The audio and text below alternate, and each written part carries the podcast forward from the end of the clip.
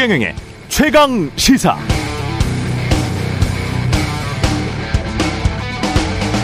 네, MBN과 매일경제신문이 지난 24일부터 이틀간 여론조사 업체 넥스트 리서치에 의뢰해서 조사한 여론조사 결과 이재명 더불어민주당 대표에 대한 국회 체포 동의안을 통과시켜야 한다는 응답자가 47.9% 부결시켜야 한다가 39.4% 나왔었습니다.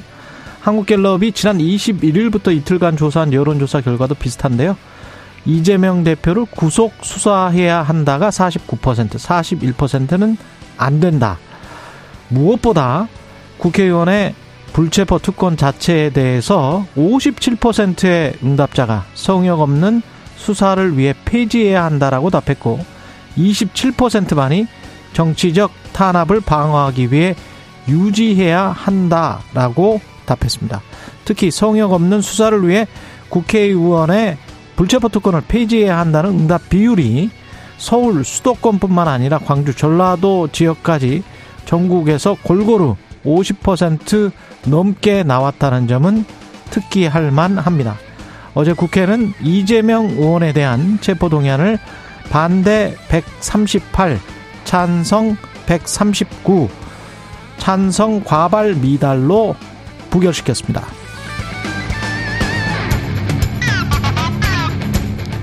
네, 안녕하십니까. 2월 28일 세상에 이익이 되는 방송 최경령의 최강시사 출발합니다. 저는 KBS 최경령 기자고요. 앞서 오프닝에서 소개해드린 여론조사 자세한 사항은 모두 중앙선거 여론조사 심의 홈페이지에서 확인하실 수 있습니다. 최경령의 최강시사 유튜브로도 실시간 방송하고 있습니다. 문자 참여는 짧은 문자 50원, 긴 문자 100원이들은 샵9730 콩오플 무료고요. 오늘 최강시사 이재명 민주당 대표 체포 동의안 표결 결과에 대해서 박범계 민주당 의원, 주호영 국민의힘 원내대표로부터 여당, 야당 입장 각각 들어보겠습니다. 3부에서는 이언주 전 국민의힘 의원도 만납니다.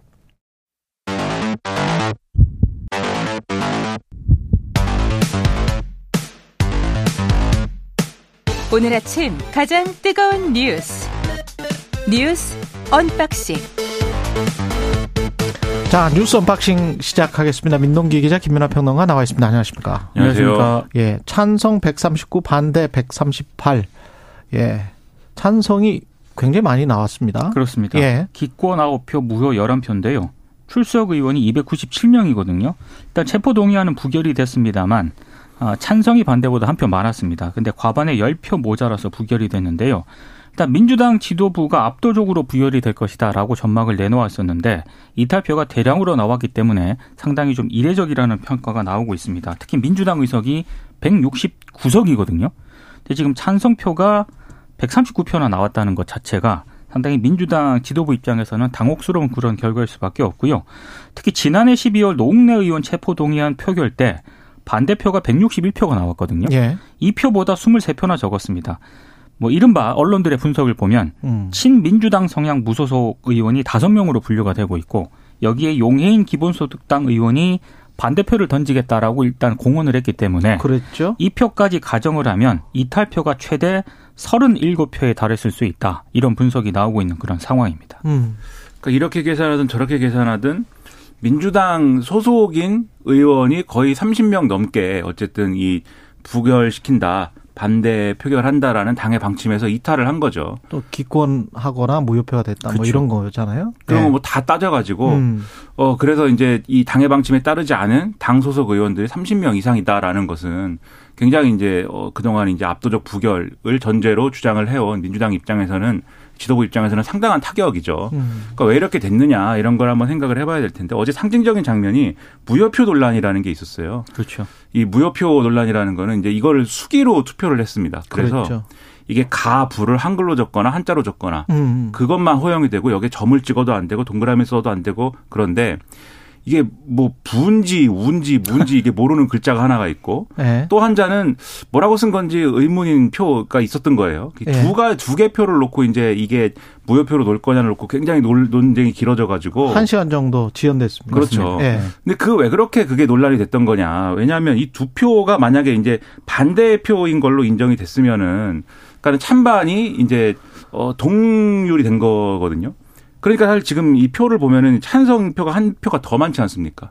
이 무효표 두 개는 하나는 이 반대 표결한 걸로 어 정리가 됐고 하나는 이제 무효표로 정리가 됐는데 그렇죠. 즉 민주당 입장에서는 애초에 이제 그 당의 방침이 먹히지 않았다는 거에 더해 가지고 최소한 찬성이 반대보다 더 많은 거는 피하고 싶었다 이런 의미인 거예요. 그러니까 음. 거기까지 밀린 거죠, 지금. 예. 그러니까 상당히 타격이 큰 건데 일단 첫 번째로 여론이 안 좋습니다. 어, 이 최경영 기자님 서두에서 이제 오프닝에서 말씀해 주신 것처럼 요런 이야기하기 전에 왜냐하면 좀 말 끊어서 그렇죠. 죄송한데 예 왜냐하면 왔다 갔다를 좀 해야 되니까 저, 저 혼자 말하면 뉴스 예, 언박싱이 아니죠. 네.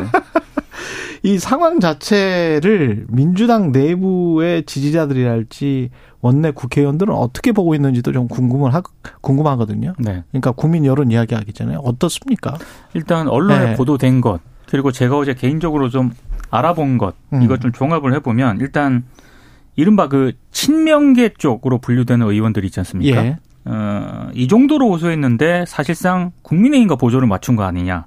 그래서 같이 갈 수 있겠느냐. 아마 이런 입장인 것 같습니다. 상당히 이제 강경한 그런 입장이고요. 의원들이 그렇습니다. 예. 그다음에 이제 비명계 쪽에서는 흔히 말해서 어, 이탈표를 찍었을 것으로 예상되는 이런 의원들은 누군지는 모르겠습니다만 음. 일단 공개적으로 목소리는 안 내고 있습니다만 아, 이재명 대표의 이제 거취를 압박하는 그런 목소리를 아마 이후에 좀 더 크게 내지 않을까 이런 좀 예상이 나오고 있는 그런 상황인데 음. 그래서 이 혹자는 이렇게도 예상을 하더라고요. 결국에는 이재명 대표가 선택을 해야 되는데 어, 흔히 말하는 비명계랑 당의 분란을 막기 위해서 비명계 의원들하고 이른바 뭐 물밑 협상을 통해서 공천권이라든가 이런 거를 뭐 논의하는 방안이 있을 수 있고 음. 아니면 아예 선을 긋고 이른바 공천 개혁이라는 어떤 카드를 꺼내면서 더 이제 좀 강하게 드라이브를 걸 수도 있다. 뭐 이런저런 전망들이 좀 나오고 있습니다. 거의 그러면은 분당까지 갈 수도 있겠. 거의 내분 사태로 가게 될 가능성이 있는 거죠. 예. 근데 이게 뭐 분당 얘기나 뭐 이렇게까지 얘기하기는 아직 이른 것 같아요. 왜냐하면 지금 이게 어쨌든 그 마치 가결 같은 부결 뭐 이렇게 만들어 만들어 버린 건데 이게 그러면은 이 어떤 사람들이 어떤 의도로 지금 한 거냐에 대해서는 무기명 투표이기 때문에 확인 확인하기가 좀 그렇죠. 어렵죠. 근데 친명계라고 이제 언론이 불, 부르는 이런 주류 입장에서는 상당한 의심의 눈초리가 있어요. 그래서 이 조직적으로 한 것이다. 그러니까 사전에 뭔가 음. 이제 논의를 해가지고 어 이게 가결시키진 않지만 체포동의안을 부결은 시키지만 하지만 다음번에 또 체포동의안이 왔을 때는 우리가 어떻게 할지 모른다. 예를 들면 여기 지금 이 기권이나 무효 찍은 무효표나 기권한 사람들이 만약에 찬성을 했다라고 하면 가결되는 거거든요. 이거는. 그렇죠. 그렇기 때문에 다음 체포동의안이 오면 어떻게 할지 모르는데 어 그때까지 이재명 대표의 태도 변화라든가 이런 해명이라든가 이런 걸 우리가 한번 보겠다. 뭐 이런 거 아니냐. 그러니까 일종의 협박이다. 이게 이제 주류의 시각인 것이고 음. 이른바 비명계에 속하는 의원들이 언론에 하는 얘기는 좀 이 결이 좀 다릅니다. 그래서 이제 조직적으로 뭐 이렇게 공모하거나 논의하거나 그런 건 아니고 일종의 이심전심이 있었다. 그랬던 거 아니냐. 그러니까 음. 지금 이 상태로 총선까지 가면 특히 수도권 지역에서의 이제 성과를 장담하기 어려운 것이고 뭐 이 여러 가지 다른 뭐 공천이나 이런 문제와는 별개로 그런 상황을 두고 볼 수 없으니까 일종의 이제 좀 이 여론이라든가 이런 것들을 감안해서 다른 선택을 한 측면들이 있고 또 지도부가 워낙 이제 압도적인 가결을 장담을 했기 때문에 여론이 이런 상황에서는 뭐 좀 이 기권을 하거나 또는 이제 찬성 표결을 해도 무방한 거 아니냐 일부 일부 그런 표도 있어야 되는 거 아니냐 이런 정도의 생각 아니었겠느냐 이 얘기하고 있거든요. 이 이심 전심이라고 말씀을 하셨는데 마음 심자가 이제 두 개가 들어가지 않습니까? 이심 전심, 이심 전심. 근데 그 생각하는 이재명 당 대표를 지지하는 사람들이 생각하는 여론의 마음과 그리고 이른바 비명계 의원들이 생각하는 여론의 마음이 다른 것 같아요. 그래서 지금 이재명 지지하는 뭐 당대표 선거로만 보면 압도적 다수죠. 압도적 다수들은 수박 색출 이런 이야기까지 이제 네. 하고 있잖아요. 네. 근데 이제 이게 압도적 다수라고 하는데 이게 지금 이른바 이제 민심이 이런 당심하고 맞는가 여기에 관해서는 이렇게 되면 될수록 아마 그렇게 민심이 여기에 부합할 것 같지는 않다. 이게 바로 이렇게 나와서 뭐 수박 색출해서 당신들은 공천 못 받게 하- 하겠다라고 이제 으름장을 하고 협박하고 이런 상황은 글쎄요. 예. 이거는 점점 더 당이 깨져가는 상황 그리고 그거를 압도적 다수라고 지금 주장하고 있는 또는 침묵하고 있는 다수가 있을 수가 있겠습니다만은 그 압도적 다수 또는 이른바 이제 친명계 쪽의 지지자들이 뭐 이렇게 몰아가고 있는 거 아닌가 그런 생각도 듭니다. 그러니까 몇 가지 이제 층위가 있는 것 같아요. 음. 이를테면 이 다양한 층위가 있는데 하나는 지금 이렇게 언론은 사법 리스크, 이재명 대표는 검찰 리스크라고 하는 이 리스크를 안고 과연 총선에서 승리할 수 있겠는가? 아마 그렇죠. 이런 부분에 대해서 회의적인 시각을 보이는 뭐 의원들도 분명히 있을 거고요. 그러니까 그 정치적으로 어떤 선택을 해야 되는가 그것도 있을 수가 있고 그 네. 체포 동의안이랄지 검찰의 행태랄지 이런 것과 관련해서도 이거를 분리해서 생각하는 사람들이 있겠고 그거를 다 결합해서 생각하는 사람들이 있을 것 같아요. 그래서 네. 이재명 어 지지하시는 분들은 당 대표 지지하시는 분들은 이거를 다 결합해서 같은 거다 이렇게 생각하면서 어 절대 물러서서는 안 된다 이렇게 지금 주장을 하고 있는 것 같고 총선 승리를 어떻게 할 것인가를 두고도 이제 해석이 좀 다른 거죠. 그렇죠. 이 리스크를 안고 과연 승리할 수 있겠는가라는 음. 시각을 보이는 분들도 있고 이제 흔히 말하는 친명계 쪽에서는 아니 이렇게 검찰이 부당하게 야당 대표를 억압을 하고 있는데 그렇지 그걸 다 섞은 섞는 네, 거죠. 이걸 예. 이, 이, 이걸 가만히 두고 볼 것인가라는 시각도 있는 거고요. 그리고 음. 지금 비명계 쪽의 어떤 이런 결집표 현상에 대해서도 해석들이 좀 다른 것 같아요. 결국에는 이 비명계 의원들도 이재명 대표 체제에서는 공천을 못 받을 것 같으니까 이런 거 아니냐 이렇게 해석을 하시는 분들도 있고, 공천으로 보고 예, 예, 그게 아니라 이제 어, 일단은 아까 김민아 그렇죠. 평론가처럼 민심이나 여론이 심상치가 않다. 그렇게 판단 이렇게 이제 판단을 하는 분들도 있는. 거고요.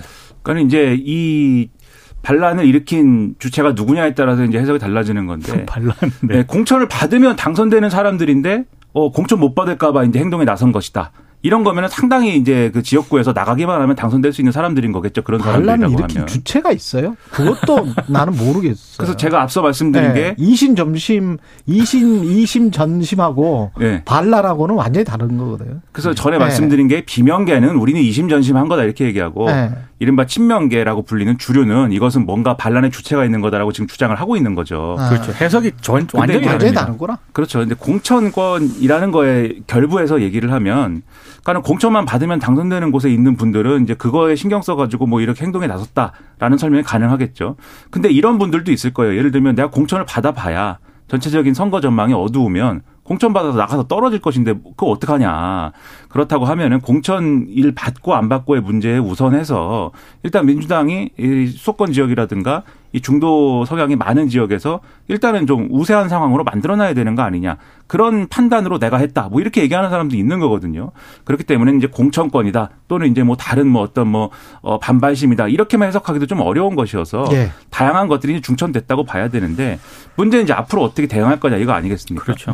일단 뭐 분당 얘기하셨지만 사실 이 지금 이제 이 30여 명의 이 이르는 이러한 반란표가 된 분들의 입장에서는 분당을 해봐야 그게 뭐 답이 있는 것도 아니죠 사실. 나가면 춥습니다. 그렇죠. 네. 그리고 이제 친명계 이른바 주류 입장에서도 네.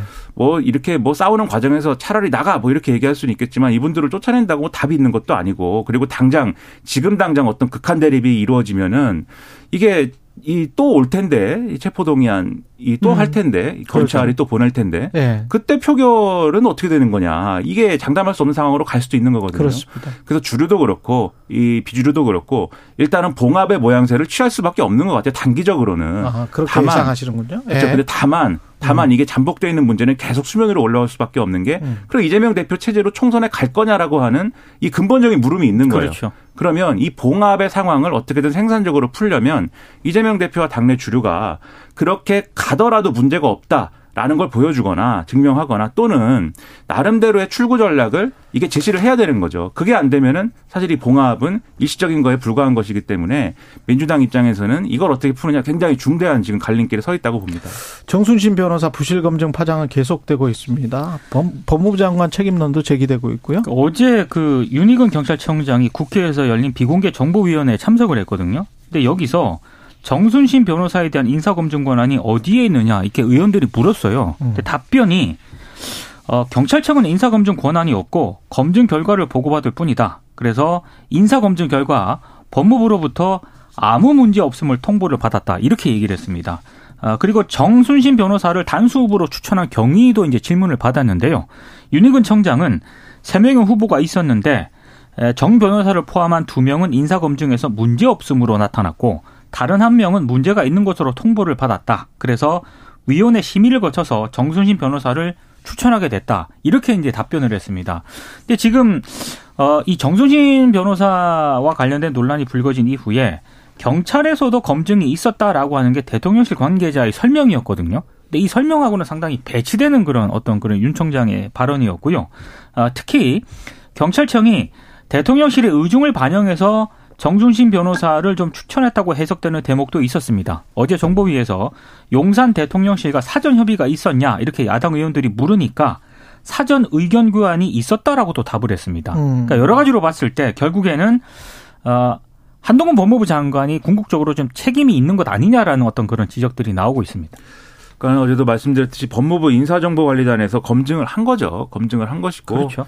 그리고 검증의 결과가 부실했기 때문에 이게 걸러지지 않고 결국은 임명까지 간 거고 임명까지 가니까 당연히 과거에 이거 취재해서 보도했던 기자라든가 언론사들 입장에서는 아 그때 그 인물이다라는 음. 걸 판단을 가지고 보도할 수밖에 없는 거고 게다가 그때 그 그렇게 소송하고 그럴 때 같이 근무했었잖아요. 그렇죠. 대통령, 법무부 장관 그다음에 전 국가수사본부장 전이라고 할 수 있습니까? 임명 취소니까 전이라고 할 수는 그렇죠. 없죠. 네. 네. 하여간 임명됐었던 사람. 그렇죠. 이제 예. 그, 그 말씀은 이제 이 언론에서는 그렇게 보도, 보도가 나올 수밖에 없고 음. 그런 상황이 되면은 낙마할 수밖에 없는 건데 예. 그 지금 말씀하신 대로 이 법무부 인사정보관리단에서 그러면 검증이 부실했다 이 점도 있지만 어. 지금 말씀하신 것처럼 대통령 그리고 한동훈 법무부 장관 그리고 대통령실의 인사 라인들이 과연 이 사건 몰랐느냐. 음. 그러니까 검증을 근본적으로 못하는 구조가 맞았느냐. 이게 음. 의문이 남는 거예요. 왜냐하면 대통령실은 계속 이게 정순신 변호사가 이런 과거가 있으면은 어, 이 지원을 하지 말아야지 말이야. 이렇게 지금 반응하지 않습니까? 이 공직자의 분부를 망각하고 말이야. 이렇게 얘기를 하는데 지금 말씀하셨듯이 윤석열 대통령이 서울중앙지검장 할 때 인권감독관이거든요. 이 정근진 그렇죠. 변호사가. 네. 다 같이 근무했단 말이죠. 그리고 네. 심지어 법무부 인사정보관리단에 있는 검사가 있어요. 음. 이 검사도 그때 같이 근무했습니다. 맞습니다. 그 이걸 왜 몰랐느냐. 같이 근무했는데 기자들도 그렇지만 그 이 정도 사건이 벌어지고 그, 그리고 KBS라는 매체가 이게 작은 매체도 아니잖아요. 그렇죠. 한국에서 가장 큰 방송사인데 거기에서 익명으로 보도됐다고 익명이었기 때문에 몰랐다. 그거는 검사가 정보를 취합하고 그걸로 기소하는 사람들인데 그 말이 됐습니까? 다만 오늘 잘 이해가 안 됩니다. 동아일보를 보다가 예. 아 이게 법 전문가의 어떤 그런 그 냄새라고나 할까요? 예. 그왜 사전 질문지 있지 않습니까? 인사검증 예. 사전 질문지 거기 아들의 학폭 관련 소송을 왜 기재 안 했느냐? 예. 동아일보 기자가 물으니까 정순희 변호사가 이렇게 답을 합니다. 그거는 현재 진행 중인 소송이 있냐는 질문으로 이해하고 아니다라고 답변을 했다. 어. 그러니까 과거 사건을 숨기려는 의도는 없었다라고 얘기를 했거든요. 굉장히 법을 잘 아는 사람의 어떤 그런 그래? 설명이지 다 않나. 나가는 것 같은 네네. 그런 답변이고. 그렇게 네. 얘기를 하니까 대통령실이 또 아 그렇구나 그럼 네. 우리가 주는 질문지가 아. 부족하다. 그럼 과거냐, 앞으로 질문지를 보강하겠다. 아, 그렇게 그렇죠. 대, 답을 네. 했습니다. 과거냐, 현재냐, 현재냐 미래냐. 네. 아, 미래는 있을 수가 없으니까. 예. 뭐 있을 수도 있죠. 혹시 소송을 하실 예정입니까? 뭐 이렇게 그 그렇게 개, 그 바꾸겠다. 그게 개선 제도 개선이다. 사실 국민들 입장에서는 납득이 안 되죠. 예, 환타지 논란이 또 있습니다. 웹소설 관련해서 예 장해찬 이제 예. 청년 최고위원 후보로 이제 출마를 했는데요. 예. 2015년에 필명으로 강남 화타라는 웹 소설을 썼거든요. 음. 저는 뭐 읽어보진 않았는데 여기서 이제 가수 아이유의 본명을 언급을 하면서 성적으로 대상화했다라는 지적을 받고 있고 아이유 외에도 뭐 다른 연예인들도 언급이 되는 모양입니다. 그래서 이제 특히 아이유 팬들 같은 경우에는 아이유의 명예를 심각하게 훼손한 장해찬 후보에 대해서 엄정 조치를 해줄 것을 소속사 쪽에 요구를 했고요. 어, 강하게 좀 반발이 있으니까 어제 장해찬 후보가 다른 라디오 방송과의 인터뷰에서 특정 연예인이 연상이 돼서 팬분들이 우려한 부분에 대해서는 죄송스럽게 생각한다라고 사과를 했는데 음. 어제 이 청년 최고위원 그 후보 토론회가 열렸는데 이 부분을 또 질문을 받으니까 어, 장해찬 후보가 갑자기 이제 이준석 대표 얘기를 꺼냅니다. 이준석 대표 같은 경우에는 기소 의견으로 송치가 됐지, 됐지 않았습니까? 성접대 의혹으로. 예. 근데 이준석 전 대표에게는 한마디도 못하는 이른바 내로남불, 천아용인, 이 100% 허구인 판타지 소설에 대해서는 도덕적 잣대를 들이대고 있다라고 또 역공을 하기도 했습니다. 이거는 법으로 한번 따져 빠져볼 필요가 있을 정도의 문제인 것 같고 왜냐하면 제가 내용을 뭐 이렇게 보도된 걸 보니까 네. 좀 심각한 내용이에요. 이것은 어. 그래서 이 집권 당의 어쨌든 최고위원으로 출마하신 분 입장에서는 과거에 내, 내가 뭐 이렇게 썼지만 이것에 대해서는 이 잘못했다라고 하는 게 제가 볼 때는 올바른 대응이지. 이 문제 제기를 뭐 이준석 전 대표가 페이스북에 했다고 해서 이게 뭐 이준석 전 대표가 그런 말할 자격이 있느냐 이렇게 얘기하는 것은 제가 볼 때는 지나치게 당내 전당대회라는 어떤 게임의 어떤 룰에서만 하는 얘기여서 국민들은 좀 실망을 많이 할 것 같습니다. 국민들의 시선이 중요합니다. 예, 뉴스 언박싱 민동기 기자 김민아 평론가였습니다. 고맙습니다. 고맙습니다. KBS 일라디오 최경영의 최강시사 듣고 계신 지금 시각 7시 40분입니다. 오늘 하루 이슈의 중심. 당신의 아침을 책임지는 직격 인터뷰.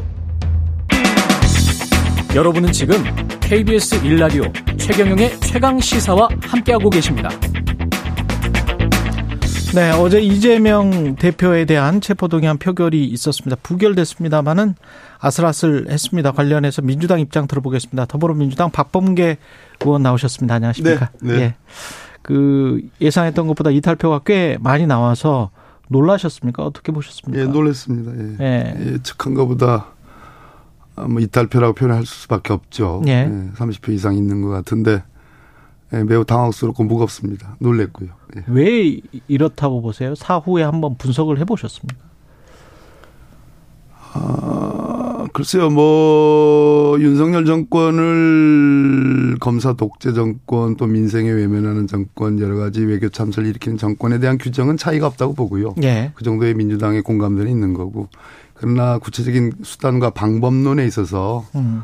어, 예를 들어서 이제 어제 사, 어제의 그 표결로만 놓고 보면 불체포 특권을 어떻게 해석하느냐. 그, 그거 자체가 이퀄 구속은 아니잖아요. 예. 그래서 불체포 특권에 대한 생각 또 뭐 예를 들어서 어 내년 총선을 바라볼 때 어떤 방 어떻게 하면 이길 수 있느냐라는 그런 생각들 또 선거제도 개편 공천권 이런 등등이 다 아, 어떤 그 엮인 네, 그러한 어떤 어, 결과가 아닌가 그렇게 음. 생각합니다. 가 입장을 던진 찬성 입장을 던진 음. 민주당 의원들 음. 이른바 비명계로 분류되는 의원들은 음. 왜 그랬다고 보십니까? 그리고 그분들에게 혹시 만약에 뭐 해주실 말씀 같은 거. 네. 글쎄 제가 저는 뭐 어, 검사 독재 정치 탄압 대책위원장으로 뭐 지난 10월 작년 10월부터 줄고차게 어떻게 보면 그 분들 어떤 분들인지를 정확하게 모르겠는데 그게 제일 큰 문제인데 음. 그분들이 볼 때 저도 강성 어 이런 투쟁 을 주도하는 사람 중에 하나고 그렇게 보일 겁니다. 그리고 예. 이재명 대표와 지도부를 어 적극적으로 방어하는 사람 중에 하나로 보일 테니까 제가 그분들을 겨냥해서 이렇게 말씀드리기는 어렵지만 음. 지금 제일 큰 문제는 어찌됐든 의총에서 이 문제를 당론으로 확정지지는 않았으나 약간 당론에 가까운 음. 그 직전에 규탄대회도 했고 장외 에, 국민보고대회도 했고 또 박홍근 원내대표가 정리한 것도 있었고 했고 다른 약간 결이 약간 다른 정도의 말씀을 하신 두 분조차도 이번 표결만은 압도적으로 해야 된다는 그런 취지를 했기 때문에 이 결과에 대해서 상당히 이제 놀랬는데 제일 문제는 아, 민주인 공당이기 때문에 민주당의 전통이 있기 때문에 이 논의가 공개적으로 투명하게 에, 어떤 이견이 있다면 그 이견이 에, 드러나지 않았다. 공개적으로 드러나지 않았다. 그러면 음. 드러나야지 그것을 가지고 일종의 그것이 노선의 차이인지 방법론의 차이인지 아니면 설득이 가능한 것인지 어떤 생각을 가지고 있는지. 예, 그것을 알 수 없었기 때문에 그것이 음. 정말 유감스럽다는 생각이 듭니다. 그럼 지금이라도 뭐 이게 검찰 탄압이다. 민주당 입장에서는 그리고 본인 의원 이렇게 가를 던진 의원 입장에서도 그렇게 생각을 하지만 방법론에서 이러이러하다라고 스스로 나와서 이야기를 해야 된다. 분위기가 이제 그분들은 어떤 뭐 정확하게는 알지 못하지 않습니까? 예, 솔직히 예. 그렇지만 대략 어, 주도하는 분들이 어떤 분이다라는 어렴풋한 추측은 하지만 음. 어, 그분들은 또 어, 이재명 대표에 대한 강성 지지층 팬덤 현상들에 대한 우려를 하고 계시는 그런 이유가 있긴 있어요. 그러나 이제는 어제 마- 말 그대로 어, 수면에서 드러난 거 아니겠습니까? 예. 적어도 30표 이상의 그렇다면 그 부분에 대해서 당당하게 에, 적어도 이런 부분들에 대한 이의 제기를 공 어, 투명하게 얘기를 하셔야 되고 그 부분에 대해서 우리가 민주당답게 에, 토론을 해야 되는 거예요. 어떤 경우에도 분열은 막아야 되거든요. 어제 법무부 장관 이야기하고 그 다음에 국회의원으로서 신상 발언하고 뭐 이렇게 이어졌는데 한동훈 법무부 장관의 발언들이 혹시 국회의원들한테 영향을 미쳤다라고 보십니까? 어떻게 생각하세요? 한동훈 법무부 장관은 그 지난번에 노웅래 의원 때 보다는 감정을 덜 실으려고 하긴 했으나 예. 내용적으로 보면 에, 그거보다 더 고약한 에, 예, 그런 예. 거였습니다. 그러니까 제가 몇 개 적어 왔는데 예를 들어서 뭐 땅 짚고 헤엄치기 음. 또 수험생이 뭐 다 알려주고 시험 보게 하는 거랑 같다. 단군일의 최대 손실 또 뭐 정치적 부도 사태 성남의 부식건에 대해서 음. 노골적인 인허가 장사 이런 표현들은 그리고 증거 관계를 설명을 했는데 예. 에, 이런 표현들은 감정을 담은 표현들이죠. 제가 어, 그런 보고하기 전에 다른 방송에서 어떤 경우에도 그러한 어, 감정을 담아서는 안 된다라는 음. 얘기 했는데 예. 에, 그 보면서 어, 사실은 의원들을 보는 게 아니라 원고를 봤죠. 거의 대부분 국회의원들 대상이 아니라 국민들 대상으로 예. 하는 것 같은. 예. 정치 선전전. 같은. 원고. 예. 원고가 워낙 기니까. 예. 그리고, 어, 숨이 가빴고 음. 굉장히 빠르게 에, 그렇게 하는 걸 보면서 본인도 뭐, 어, 이것이 정당한 보고라는 생각을 하지 않았을 겁니다. 저는. 이전에 법무부 장관이랑 아이고, 좀뭐 다릅니까? 그런 여야의 뭐 정권이 어느 정권이든 간에 어떠한 법무부 장관도 이렇게 하지는 않았습니다. 예. 근데 국민의힘에서는 여하튼 이런 결과가 나왔기 때문에 이재명 대표는 정치적 치명상을 입었다. 그리고 이 대표에 대한 정치적 사망 선고가 내려진 것이다. 이렇게 평가를 하던데 그건 동의. 국민의힘의 얘기고요. 네. 민주당의 오랜 역사는 밟히면 더 강해지고 단결하는 게 있습니다. 그래서 제가 아까 아, 말씀드린 듯이 30표 이상의 이견이 있다면 그 이견은 이제는 에, 수면 위로 올라와서 어, 민주당답게 제대로 예, 논의를 해봐야 된다. 논의해봐야 된다는. 예. 이재명 대표 반응은 뭐 들어보셨어요? 어제 예, 듣지 못했습니다. 듣지 어제 못하셨어요? 사실은 회의가 있었는데 오늘로 넘겨졌죠. 앞으로 어떻게 될까요? 이재명 대표 체제가 유지가 가능하겠는가라는 보도들이 많이 나오고 있는데. 지금 이제 속단하긴 어렵고요. 예. 어, 말씀드린 바와 같이 어찌됐든 이견이 있다는 것이 드러났기 때문에 그 이견의 에, 근본적인 취지와 목표 어에 대한 설명이 있어야 되고 그런 뒤에 저는 어 이재명 대표께서 심사숙고할 거로 보고 뭐 오늘도 당장 고위전략 회의가 있는데 의견을 물어볼 겁니다. 그럼 저는 뭐 가- 기탄 없이 어 말씀을 드릴 거고요. 지금 당장 거치 결정을 얘기하기는 어렵다, 곤란하다 하는 얘기 드리고 역시 이 사법 리스크 어 소위 검찰의 이 폭주하는 소위 건건이 뭐 살라미 또는 뭐 어, 쪼개기, 음. 예, 또 비 오는 날 먼지털이와 같은, 어, 이러한 재청구의 앞으로의 사태가 예견되는데. 그렇죠. 그런 부분에 대한 다시 한번 당론을 모아가는 과정이 저는 먼저 선 필요하다 이렇게 생각합니다. 근데 결정이 되려면 살라미 청구를 한다라고 봤을 때는 그 전에 청구하기 전에 뭔가 네. 민주당은 당론을 모아야 되지 않을까 그런 생각도 지금, 드는데. 어,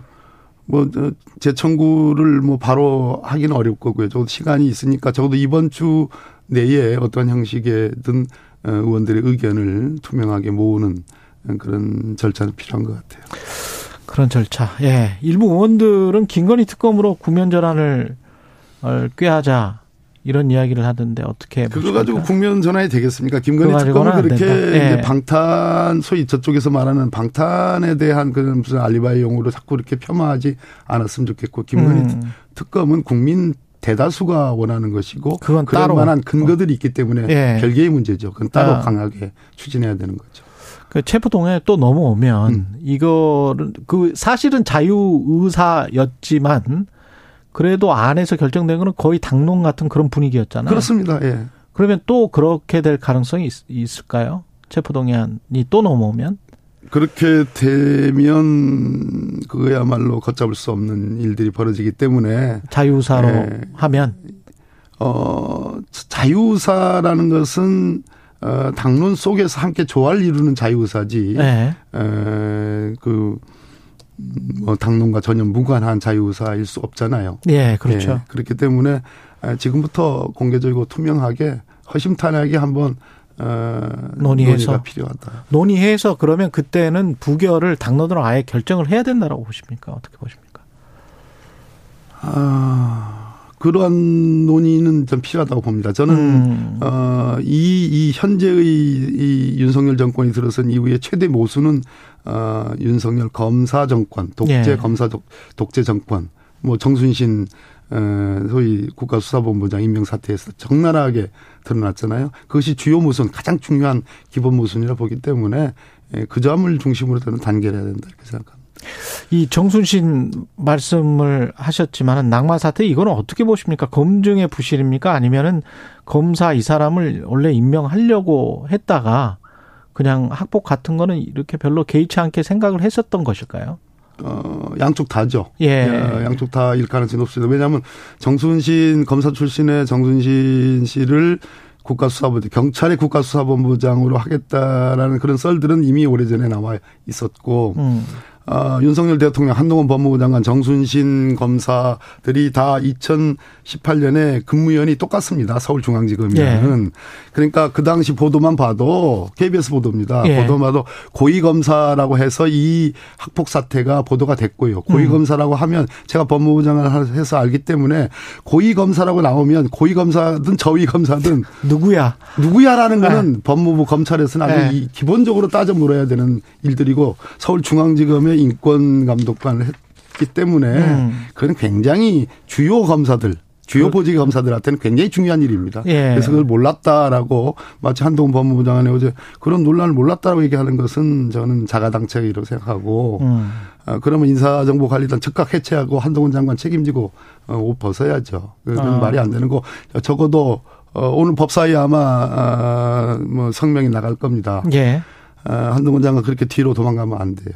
그러면 정순신의 사태 이 정도 가지고는 안 된다. 어떤 문책이 필요하다고 보십니까? 지금 인사검증에 뭐 진짜 빵꾸가 난 거 아닙니까? 예. 정말로 큰 빵 구멍이 난 건데 이렇게 되면 앞으로 누구도 책임지지 않는. 제가 이미 얘기했습니다. 음. 아, 민정수석실 없애고 어 청와 저, 저 용산 대통령실 의뢰 받아가지고 법무부에서 한다고 하지만 법무부가 누가 누굽니까 법무부 장관이 음. 예, 이 정권의 2인자고 지금 어 여권에서는 지금 여론조사 1위 나오는 사람 아닙니까? 예. 그런 상황에서 이것은 어 대통령 책임의 어떤 공백지대가 발생한다. 지금 그런 상황이잖아요. 예. 그 윤희근 경찰청장은 자기들은 인사검증 권한 없다라고 했고요. 그러면 법무부 어, 대통령실이잖아요. 음. 그런 상황에서 누가 책임을 져야 되는데 과거에 음지에서 양지로 얘기했는데 지금 양지가 아니라 완전히 지금 어, 뭐라- 뭐라 고 표현해야 될까요? 완전히 그냥 어, 정막강 뭐 흙으로 덮인 거 아니겠습니까? 완전히 예. 완전히 에, 뭐 음지 정도가 아니고 완전히 깜깜이가 된 거 아니겠습니까? 예. 이건 중대한 사태죠. 그래서 음. 1차적으로 저는 한동훈 법무부 장관에게 책임이 있다고 봅니다. 만약에 뭐 경찰 지휘 감독인데 검사 출신 임명한 것 또 할 가능성 높다고 보십니까? 한 30초 남았네요. 아, 경찰이 14만 명입니다. 예. 2천 한 200명 정도 되는 검사들의 출신으로 14만 명의 경찰을 지휘하겠다. 그 중에 특히 수사 파트의 그 그분들이 갖고 있는 굉장한 형사들이라고 표현되는 그들의 그렇죠. 자긍심이 있어요. 예. 그거를 검사 출신으로 가서 보내가지고 그게 지휘가 되겠습니까? 그래가지고는 안 되는 거예요. 그러니까 예. 또 가능하면 또 하려고도 할 겁니다. 또 가능하면 하려고도 할 것이다. 예. 지금까지 박범계 의원이었습니다. 고맙습니다. 네, 감사합니다. 예.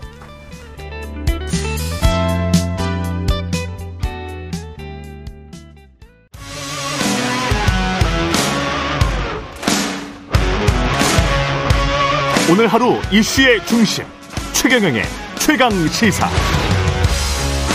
네, 이재명 민주당 대표에 대한 체포동의안 표결 결과에 대해 이번에는 국민의힘 주호영 원내대표와 이야기 나눠보겠습니다. 안녕하세요, 대표님. 예, 안녕하십니까. 반갑습니다. 예, 반갑습니다. 반대 138, 찬성 139, KBS 헤드라인도 이재명 체포안 부결, 찬성표가 더 많았다. 뭐, 아까 박범계 의원도 깜짝 놀랐다라고 이야기를 하던데, 의원님은 어떠셨습니까? 어, 저는 두 가지 가능성을 보았지요. 예. 어, 민주당에서 하도 어, 거의 당론에 가깝도록 똘똘 뭉쳐 있다고 해서 어, 반대표 어, 찬성표가 많이 나오지 않을 수도 있다. 음. 그런 생각을 하면서도 같은 당 안에 있으면서도 체포 동의안을 찬성하겠다고 미리 말하기는 어렵지 않겠나. 예. 무기명 비밀 투표이기 때문에 음. 투표장에 들어가면 그래도 양식 있는 의원들께서 이 경우까지 그 옹호할 수는 없지 않냐 그래서 상당수 어, 찬성표가 나오지 않겠나 두 가지 생각을 하고 있었습니다. 그랬군요. 그런데 막상 예. 개표해 보니까 부결은 되었지만은 그래도 민주당에 양식 있는 의원들이 많고 이대로 어, 이 체포 동의안을 부결시켜서는 민심과도 멀어지고 향후 당을 수습할 방법이 없다는 생각을 하는 의원들이 이 상당히 많다는 점에 대해서 어, 놀랐다기보다는 일종의 그래도 민주당이 건강성을 회복하려고 노력하는구나 하는 그런 생각을 가지게 됐습니다. 예. 이재명 대표는 근데 이제 결과 이후에 기자들을 만나서 검찰의 영장 청구가 매우 부당하다는 것을 국회에서 확인해 줬다. 윤석열 독재 정권 검사 독재에 맞서 싸우겠다. 뭐 이런 입장을 밝혔는데요. 어떻게 들으셨어요? 예. 아이 공허한 이야기죠. 공허한 이야기다. 민주당 의석이 169석이고 음. 민주당을 탈당해서 사실상 민주당과 같이 활동하는 그 무소속까지 합치면 어 177명인가 되는데요. 네. 179명까지 되는데요. 예. 거기서 어, 부결이 138표, 실제로는 저는 137표라고 봅니다. 의장께서 한 표를 그 부로한 것도 원래 엄격하게 하면 그게 무효거든요. 네. 어, 최대 38표, 어, 최소로 잡아도 31표의 이, 이 체포 동의안 찬성 내지는 어, 기권표가 나왔습니다. 예. 그러면 민주당에서 일관되게 에, 정치 탄압이라고 했는데 민주당 내에서도 이건 정치 탄압이 아니고 어, 제대로 영장 심사를 받아야 된다고 하는 의원이 최소 31명에서 38명까지 나왔다는 이야기 아닙니까? 예. 그러면 이재명 대표가 이야기한 정치 탄압이라는 말을 당내에서도 믿지 않는 의원이 이 5분의 1 가까이 된다는 이야기 아니겠습니까? 아까 박봉계 의원도 그런 이야기를 하던데 정치 탄압과 어떤 대응의 방법을 좀 분리해서 생각하는 의원들인 것 아니냐 이렇게 지금 판단을 하고 있는 것 같더라고요. 어, 제가 박범계 의원님 말씀을 앞뒤를 다 듣지 않아서 예. 어, 정확하게 이해를 하기가 쉽지는 않습니다만은 예. 지금 와서도 그런 변명을 한다면 민주당의 장래는 더 어려워집니다. 음. 이게 이 어떻게 정치 탄압이라고 할 수 있겠습니까? 아, 이 이재명 씨 이재명 의원이 이 전 시장일 때 인허가 관련된 비리이고 예. 토착 비리이고 개인과 관련된 것이고 음. 그 다음에 이 이것과 관련해서 네 명인가가 이미 자살했고 여러 명이 구속돼 있고 예. 숱한 증거들이 나와 있는데 이것을 정치 탄압이라고 외치니까 국민들이 이해를 못하죠.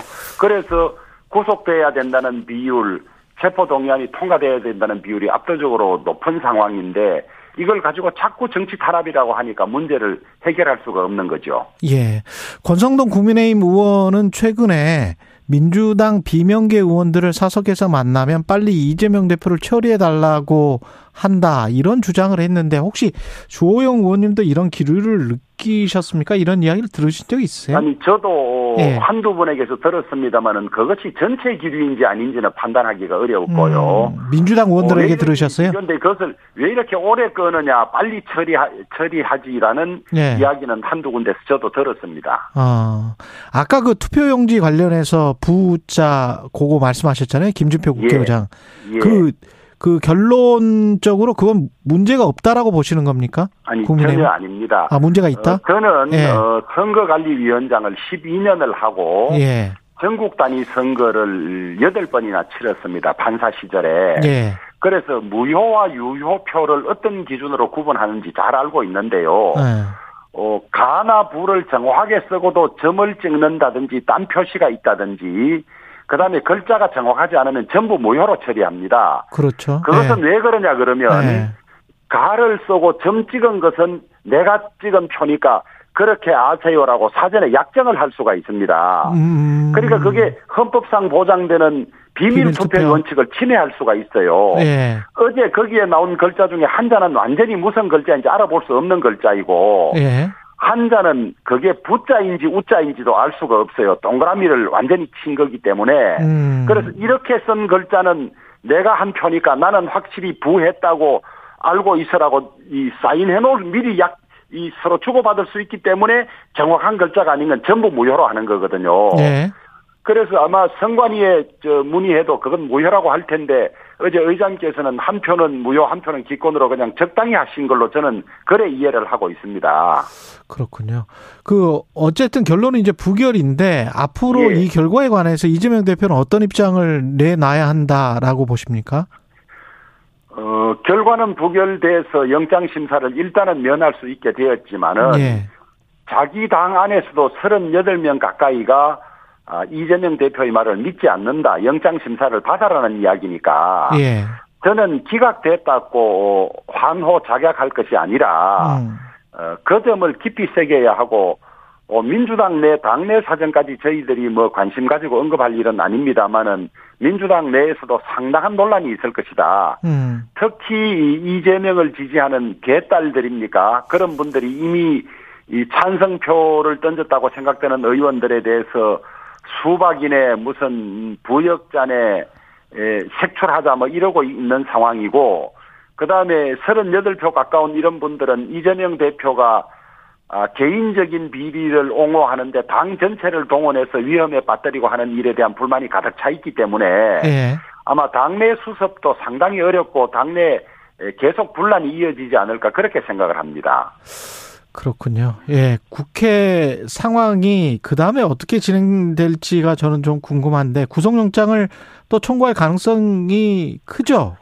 검찰이. 그것은 잘 모르겠습니다만은 잘 모르- 예. 어 일단 어 그 우리가 언론을 통해 본 바로는 어 아직 수사가 종결되지 않은 것이 변호사비 대납 의혹이라든지 예. 그다음에 대북 송금 관여라든지 그다음에 이 백현동이라는 문제가 있지 않습니까? 예. 이런 큰 세 개의 사건이 남아 있고 예. 그다음에 대장동의 경우도 이번에 영장 온 사건에서는 빠져 있습니다만은 400매덕에 대한, 대한 음, 그 누가 그 가지고 있는 것이냐 그 문제가 아직 판단이 안 됐다고 보여지거든요. 예. 그래서 그런 것들에 대한 수사가 어느 정도 마무리될 단계가 되면 다시 청구될 가능성도 배제할 수 없다. 저희들은 그렇게 예상을 합니다.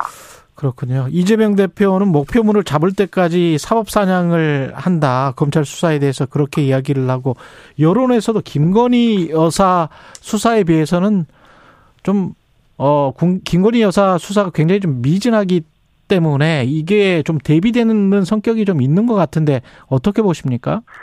이제 이재명 대표의 말씀이 공허하게 들리는 것이 예. 아무것도 없는데 뭐를 자꾸 파재키면 예.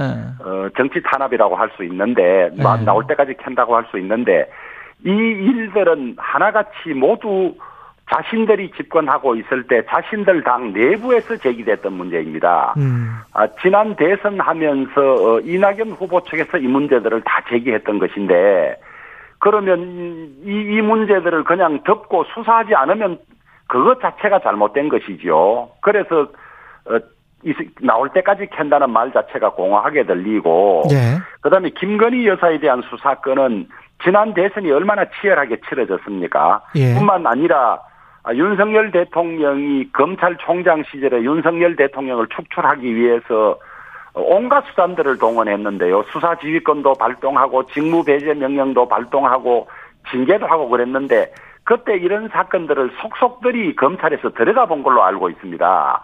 그래서 무혐의 됐던 것이고 이 정권 와서 무슨 무혐의 했던 것이 아닌데 그 물타기를 하고 또 모욕 주기를 하고 압도적인 의석 가지고 이제 이, 이, 이 수사에 대한 제동을 걸기 위한 반발 심리로 아마 김건희 특검을 끌어들이는 것 같고요. 음. 거의 뭐 스토커 수준입니다. 그 다음에 이 50억 클럽에 대해서는 예. 이게 대장동 수사의 한 일 한 파트입니다. 대장동을 하면서 어, 몇몇 사람들에게 이 50억을 주기로 했느냐 이런 문제인데 에, 이 수사가 제대로 되지 않으면 특검을 해야 되겠죠. 음. 그러나 아, 검찰이 이 수사 과, 이 대장동 전체에 대한 수사 과정에 있고 특히 좀 전에도 말씀드린 400매덕이 과연 이재명 대표가 관련이 있는 것이냐는 문제하고 같이 아마 할 때 수사 결론이 나올 수 있기 때문에 아직은 지켜봐야 하는 문제지 수사가 끝난 것이 아니지 않느냐 그렇게 보고 있습니다.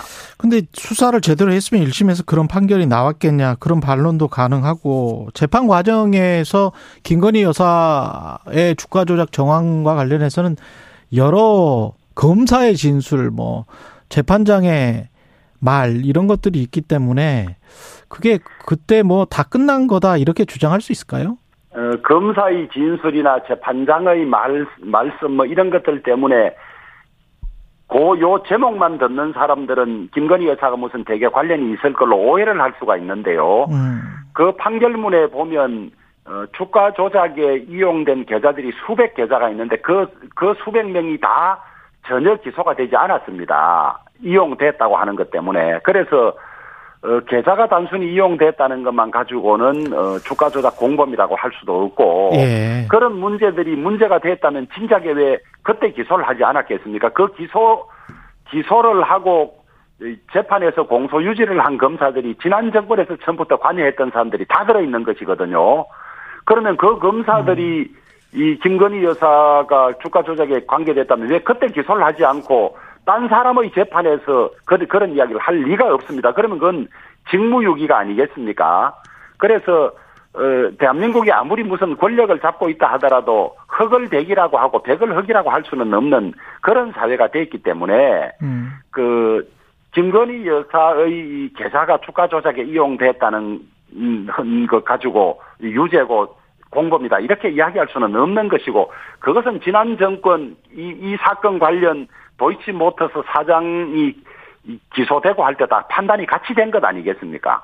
그러니까 민주당 주장은 그때 저 서울중앙지검장 검찰총장이 윤석열 대통령이었기 때문에 그래서 검사들이 제대로 수사를 못한 거 아니냐 뭐 이렇게 주장을 하고 있는 것 같습니다. 아니 제대로 수사를 못했으면 이름조차도 나오지 않지 뭐 그렇게 나왔겠습니까? 나오고 그때 정권이 저 윤석열 검찰총장을 핍박, 핍박하려고 하던 차에 얼마나 뭐를 흠을 켜려고 하던 차에 검사들이 무슨 정권이 이 정권하고 뜻이 맞다고 해서 투입했던 검사들이 뭐 때문에 윤석열 저 총장을 봐주려고 했겠습니까? 오히려 알겠습니다. 그 네. 무슨 흠을 잡아내면 오히려 저 정권에서 칭찬을 받았을 텐데. 지금 정치적으로 보면은 쌍특검은 당론으로 지금 민주당이 추진하기로 했는데 임시국회에서 만약에 발의한다는 지금 입장이잖아요. 어떻게 될것 예. 같습니까? 그렇게 되면?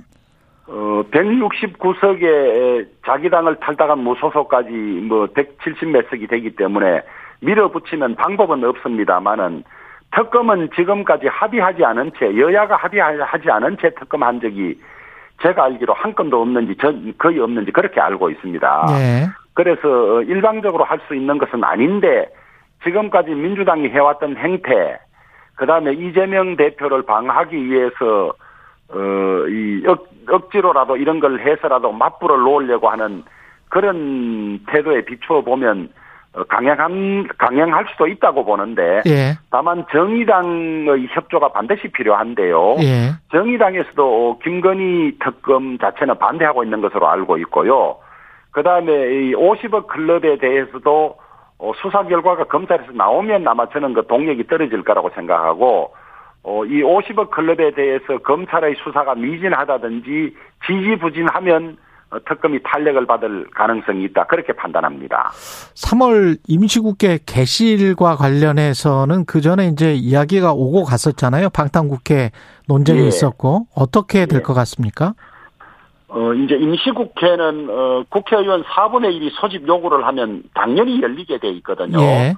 근데 재헌 국회 이후에 1948년 이후에 3월 국회가 여러 차례 열렸는데 음. 3월 1일에 국회를 소집한 것은 한 번도 없습니다. 처음입니다. 예. 그리고 국회 법에 의하더라도 1일이 공휴일인 경우에는 다음 날 연다고 돼 있거든요.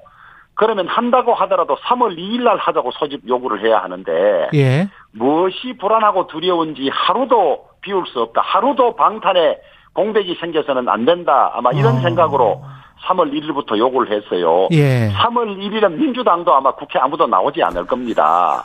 그래서 저희들은 어, 임시국회를 열자 열되 예. 이 불체포 특권이라는 것이 국회가 열렸을 때 국회 업무를 하는데 지장을 줘서는 안 된다. 그러니 회, 국회가 열렸을 때는 어, 동의 없이 체포하지 말라는 거니까 그 언제쯤에 열려야 3월 되는 게 5일까지 비우자. 3월 3월 5일까지? 5일까지 비우면 그때 네. 영장 심사를 받으면 되지 않느냐. 그래서 어. 3월 6일부터 하자고 제안을 했고 그것이 합리적이라고 생각을 하는데 예. 민주당은 일방적으로 3월 1일부터 소집 요구를 한 상태입니다. 그래서 3월 5일까지 비우면 그 안에 검찰이 다시 구속영장을 청구할 것이다 이렇게 지금 말씀하시는 청구할 수도 있습니다. 청구할 있고 수도 있- 또 있다. 그런 예도 있었습니다. 그러니까 아. 그것이 겁나니까 그 1, 2, 3, 4, 5일을 못 비운다. 사실은 1일이 공휴일이고 예. 또그 4, 5일이 일요 저 휴일이지 않습니까? 예.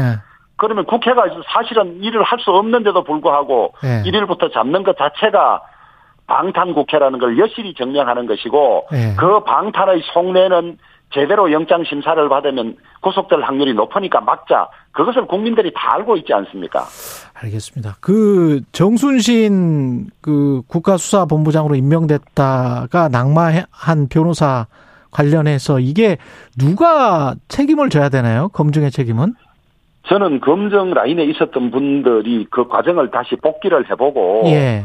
어, 누가 이것을 찾아야 되는지 왜 놓쳤는지 이게 지금 정권 초기 같으면 있을 수 있거든요. 그 팀이 처음 만들어지고 이러다 보면 예. 그런데 지금 뭐 어, 여러 달이 지나고 숱한 인사 검증을 했는데 에, 소위 경찰청 저 국가수사본부장 엄청나게 중요한 자리 아니겠습니까? 예. 여기에 이렇게 부실한 검증 후에 이 바로 저 임기를 시작하기 전에 낙마한다는 것은 인사 검증 기능에 중대한 어, 그 구멍이 있다는 것이고 어 그것을 다시 찾아서 메워야 할 뿐만 아니라 책임져야 할 분이 있으면 책임도 물어야 한다고 그렇게 생각합니다. 그 5년 전에 사실은 KBS가 보도를 했고 그때 보도했을 당시에 윤석열 어 지검장 그다음에 에, 정순신 당시 검사 한동훈 검사 다 같이 근무한 걸로 지금 보도가 되고 있는데 그러면 그렇게 작은 집단에서 이걸 몰랐을 리가 있나요?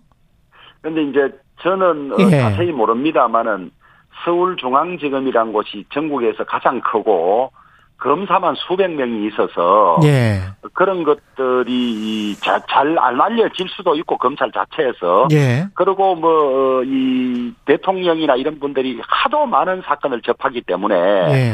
그리고 몇 년 전의 일이니까 그것을 저 기억 못했을 수도 있고 가능성은 여러 가지가 있습니다만은 예. 제가 확인해봤 해보지 않아서 모르겠는데 예. 다만 같이 근무했던 분들의 기억에 의존할 것이 아니라 검증이라는 것이 물샐 틈 없이 시스템적으로 돼야 시스템적으로. 되는데 이 같이 근무 안, 했, 안 했다고 해서 이것을 못 걸러내서는 안 될 거 아닙니까? 그, 렇죠 그, 예. 그 런 점이 심각한 거죠. 예, 시스템적으로 좀 문제가 있었으니까 보완을 해야 된다.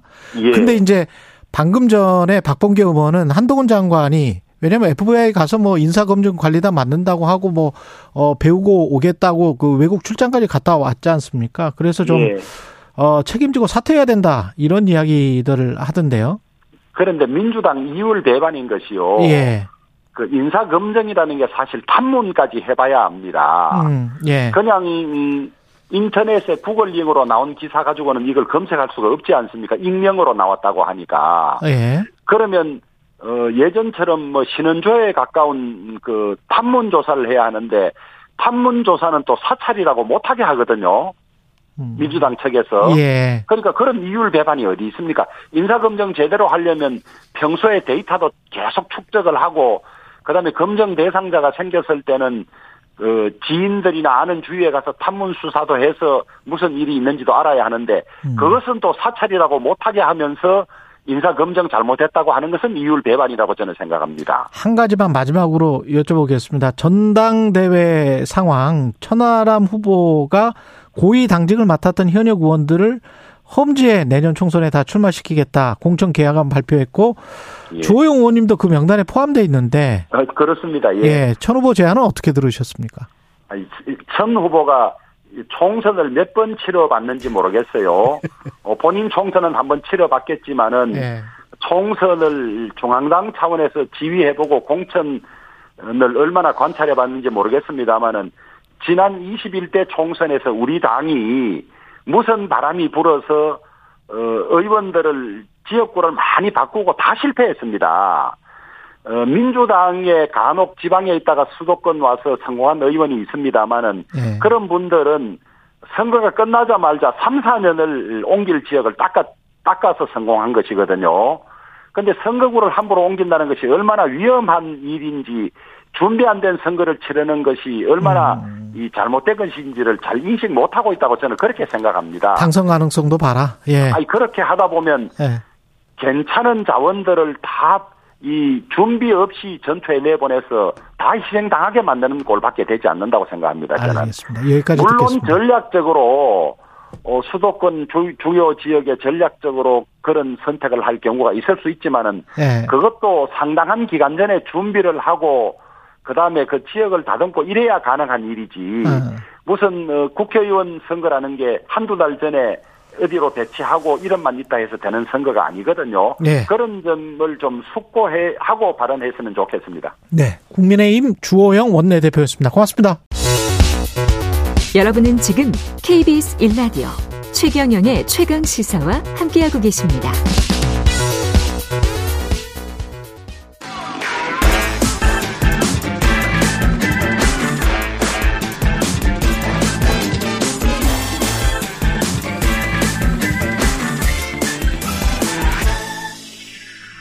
네. 최경룡의 최강시사 한 번 더 뉴스 시간입니다. 오늘은 정은정 작가와 함께 하겠습니다. 안녕하십니까. 네, 안녕하세요. 설악산 5세 케이블카 소식 계속 전해드리고 있는데요. 설치 되는군요. 예, 뭐 조건부 동의라고 환경부가 밝히긴 했는데요. 음. 그래서 어떤 법정 보호종 동식물에 대한 모니터링을 강화하겠다. 네. 그리고 그 식물이나 특이 식물에 대한 추가 현지 조사를 하겠다. 뭐 이런 여러 얘기를 하는데 사실상 허가라고 봐야 될 것 같고요. 그리고 뭐 지역 사회는 지금 여론이 굉장히 들끓고 있습니다. 일단 양양군 지역에서는 40년 동안의 어떤 수건 사업을 해결했다 그러면서 뭐 환영의 분위기인데요. 예. 그 외에 어떤 그 환경 시민 운동 단체라든가 그리고 설악산 국립공원 지키기 국민행동 이런 지역 이런 단체에서는 아주 맹렬하게 반대를 하고 있지요. 네. 쟁점은 뭔가요? 예, 쟁점은 일단 몇 가지로 나눠야 될 때지만 일단 가장 큰 게 환경적인 쟁점이 큽니다. 이 설악산 국립공원 같은 경우에는 백두대간 보호구역이고 또 유네스코 생물권 보전지역 천연보호구역, 그러니까 여러 가지로 중첩된 예. 생태적으로도 아주 그 보전 가치가 높은 지역으로 부- 구분이 돼 있습니다. 뭐 사냥이나 담비와 같은 동물뿐만 아니라 이 설악산이 남한에서 북방계 식물이 가장 많이 자라는 곳입니다. 그래서 대체적으로 다 멸종 위기 종이기도 아, 하고요. 예. 그래서 뭐 들어보셨는지 모르겠지만 노랑만병초, 홍얼귤 이런 것들은 아주 멸종 위기 야생 식- 생물인데 이렇게 케이블카가 들어서면 음. 반드시 훼손되지 않겠느냐라는 건데 사람들이 너무 많이 오니까. 예, 민간 전문 기관도 아니라 이 국책연구원 그중에 환경 영향 평가 검토에 있어서 가장 권위가 높다라고 하는 환경연구원을 비롯해서 환경부 산하 기관인 국립기상과학원, 생태원, 환경과학원, 국립공원공단 등 모든 그 기관들이 음. 이 설악산에 미치는 부정적인 영향을 막을 수가 없다라고 이야기를 했는데도 예. 이 과학적 환경 영향 평가의 방향과 반대로 환경부가 어떤 정권의 눈치 보기 윤석열 대통령의 강원도 15대 공약 중에 하나였거든요. 예. 그래서 이 어떤 어, 정권 눈치 보기 아니냐. 그래서 환경부 장관은 환경 훼손부이냐 이러면서 굉장히 비난도 높아지고 있습니다. 국책연구기관들은 하지 말아야 된다라고 했는데 네. 그 산하 기관이 있는 주무부처인 환경부에서는 그냥 정권 눈치 보기를 한 게 아니냐? 예, 그리고 또 예. 경제적인 그 문제도 좀 있는데요. 예. 어, 처음에는 500억 정도의 건설비가 들 것이라고 했는데 네. 지금 굉장히 많이 원화부터 벌써 원가가 아, 올랐잖아요. 그래서 그렇죠. 이래저래 한 건설 비용도 많이 올랐으니까요. 예, 한 예. 천억 정도가 들어갈 것이다라는 지금 정도. 이야기가 나왔는데 예. 이게 이제 강원도에서 재정을 마련하겠다라고는 밝혔습니다. 아, 이게 민자 사업이 아니에요? 네, 그렇습니다. 그러니까 지금 김진태 도지사와 그리고 양양 군수 모두 우리가 이제 올해부터 강원도에서 착공- 하겠다는 예, 예. 거예요? 그래서 예. 근데 문제는 뭐냐면 500억 이상인 신규 투자 사업 같은 경우는 정 부로부터 경제성 검증을 받아야 하는데 예. 지금 전국적으로 케이블카가 무려 41곳이고 음. 또 그리고 지자체마다 우리도 하겠다라고 이렇게 신청한 곳이 많아서 설악산에 이 케이블카가 설치가 될 경우에는 다른 지자체에서도 우리도 열어달라 그리고 국립공원도 이제 설치하겠다 이 길이 뚫린다라는 거에 상당히 우려가 있습니다. 그래서 실제로는 이 케이블카 사업으로 그렇게 큰 수익이 나지는 않고 다만 이제 관광 유발 효과에 대해서 어 지자체마다 좀 기대를 하고 있다고 하는데요. 근데 지난번에 예. 평창 동계올림픽 할 때도 관광 유발 효과 뭐 하, 면서 뭐 몇 조 이야기 했었는데 그게 사실은 그렇게 안 됐는데. 예. 그리고 안전성 예. 문제도 지금 문제 제기가 되고 워낙 바람이 많이 부는 곳이어서 과연 케이블카의 안전성이 담보가 되느냐. 그리고 지금 최근에 이 국립공원 특히 뭐 태백산이나 치악산, 오대산, 설악산 같은 경우에는 산불 문제 때문에 입산 금지 시기가 좀 있거든요. 그렇죠. 그래서 과연 그렇게 계속 제대로 운영이 될 것이냐부터 해서 그리고 여러 가지 수익성 보장 문제까지 여러 쟁점들을 뚫고 지나가야 되는데 아, 수익성을 뭐 보장을 해줘야 되는 거예요? 아 그렇지는 않습니다. 그런데 처음부터 그런 건 아니죠. 예. 예. 근데 너무 수익이 안 나올 경우에는 예. 결국 지자체나 그리고 어떤 세금으로 또 이렇게 좀 잘못하면 뒷받침을 좀 해야 있겠네. 된다라는 그런 사례들이 계속 나오고 있고요. 예. 그래서 이 관광지마다 케이블카 설치를 수건 사업을 내세우고 있기는 하지만 정말로 이게 타당 경제적 타당성이 있는지에 대한 이 검증은 좀 매, 매섭게 좀 해야 될 것 같습니다. 다른 입장에서 봤을 때는 지역 경제 활성화 그리고 노약자나 장애인 도 설악산을 가서 나도 좀 보자 그 아름다운 산을 네. 뭐 이런 또 주장도 일리가 있습니다. 예, 네. 일리는 있습니다만 지금 네. 뭐 전장현 지하철 투쟁이라던가 그리고 음. 명절 때 고속버스 타고 고향에 가겠다 이렇게 얘기하는데 제가 의문이 드는 거는 장애인들이 그 오색 까지 갈 수 있는 고속버스는 마련이 돼 있을까요? 사실은 장애인에 대한 어떤 도구화 문제도 지적하지 않을 수가 없네요. 이럴 때는 또 장애인 찾느냐? 네. 아, 그렇겠네요. 이런 측면도 있겠습니다. 그리고 고 변희수 하사 유가족 순직 순직 관련해서 재심사 신청 소식 간단하게 전해 주십시오. 예, 국가인권위원회가 23일 이 성전환 수술 후 군에서 강제 전역 처분을 받고 극단적인 선택을 한 고 변희수 하사의 순직이 인정되지 않은 데에 대해서 국방부와 국방부 장관에게 재심사를 권고를 했습니다. 이에 유가족과 그리고 이 그 국가인권 그 공동 대책위는 기자회견을 열고 자 순직 인정이 명예 회복의 첫 출발이라고 하면서 강력하게 사과와 순직 인정을 요구하고 있는데요. 예, 군인 신분으로 숨진 숨졌거든요. 예. 그러면 그걸 순직으로 인정을 해야 되는데 잘 아시다시피 그 국방부가 그냥 일반 사망, 그러니까 개인적인 사유로 사망한 것으로 분류를 해서 군인으로서의 어떤 명예훼손과 그리고 가족들이 굉장히 큰 상처를 받았습니다. 무엇보다도 이런 성소수자에 대한 차별적 인식이 반영된 결과라는 그 비판들이 많은데요. 얼마 전 동성구부도 사실혼으로 인정을 하면서 건강보험 피부양자 인정 판결을 받았잖아요. 그렇죠. 예, 세상은 조금씩 나아가는데 만약에 이렇게 군대 내에서 이 성소수자 문제에 그리고 인권 문제에 열린 자세를 보인다라면 그야말로 인권 군대로서의 면모를 갖출 수 있지 않을까 그런 기대를 해봅니다. 말씀하신 것 중에서 동성 그 부부도 사실혼으로 인정했다. 법원의 판결은 사실혼으로 인정한 거는 아닙니다. 아, 사실혼으로 예. 인정하면 예, 예, 인정한 건 아니고 예, 이, 정, 이 정도의 그 건강 복지와 관련해서는 같이 살고 있기 때문에 예 이거는 뭐 그 정도는 해줘야 된다. 이게 법원의 평등권 차원에서 판결을 한 거기 때문에 다시 한번 말씀드리겠습니다. 예, 알겠습니다. 예. 죄송합니다. 한 번 더 뉴스 정은정 작가였습니다. 고맙습니다. 네, 감사합니다. 네.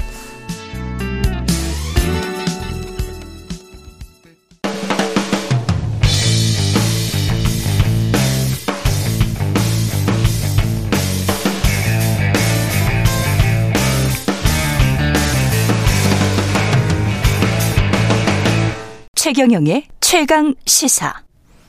네, 국가수사본부장에서 낭만 정순신 변호사가 아들의 학교 폭력 징계에 불복해서 지리한 소송전을 벌였었다는 사실이 알려졌었습니다.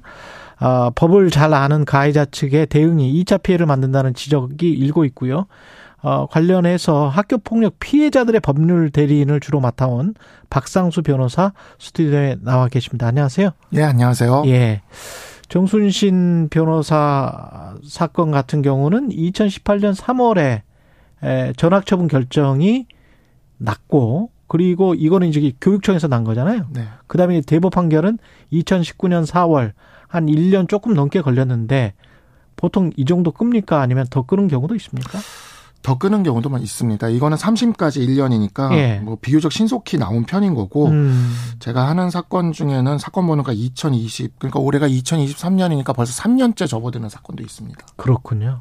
보니까 그 관련 학교가 이제 이미 나와 버려서 민사고에서 교사가 아주 완강하게 피해자를 옹호하면서 그래도 잘 버텼더라고요. 어떻게 보면. 네. 예, 사회적으로 뭐 신분이 검사고 그러면 좀 어, 위축될 수도 있었을 것 같은데, 네. 예, 그런 거를 전혀 이제 굴하지 않고 그냥 계속, 어, 본인이 파악했던 진실에 관해서 계속 이야기를 한 게 그래도 그나마 좀 도움을 준 것 같기도 합니다. 그렇게 볼 수 있습니다. 예. 아주 훌륭한 선생님이셨다는 생각이 듭니다. 그렇군요. 이런 식으로 가해자 측이 소송을 저는 하는 게 하나의 공식이 됐습니까? 한 4, 5년쯤 전부터인데 네. 정말 이제 뭐 네이버에 이렇게 검색을 해보셔도 그렇고 굉장히 하나의 공식처럼 이젠 자리를 잡았습니다. 아무래도 음. 학폭의 결정이 있고 나면 그 학생부에 기재가 되니까 예. 그것이 이제 입시에 영향을 주게 되고 음. 그러다 보니까 그 부분이 가장 민감해서 이제 집행 정지를 받아서 입시에 영향을 주지 않도록 하는 이러한 목적의 이러한 소송들이 많이 이루어지고 있습니다. 그렇군요. 이렇게 시간을 좀 끌면 어떤 이익을 얻을 수 있나요? 아까도 말씀드렸다시피 예.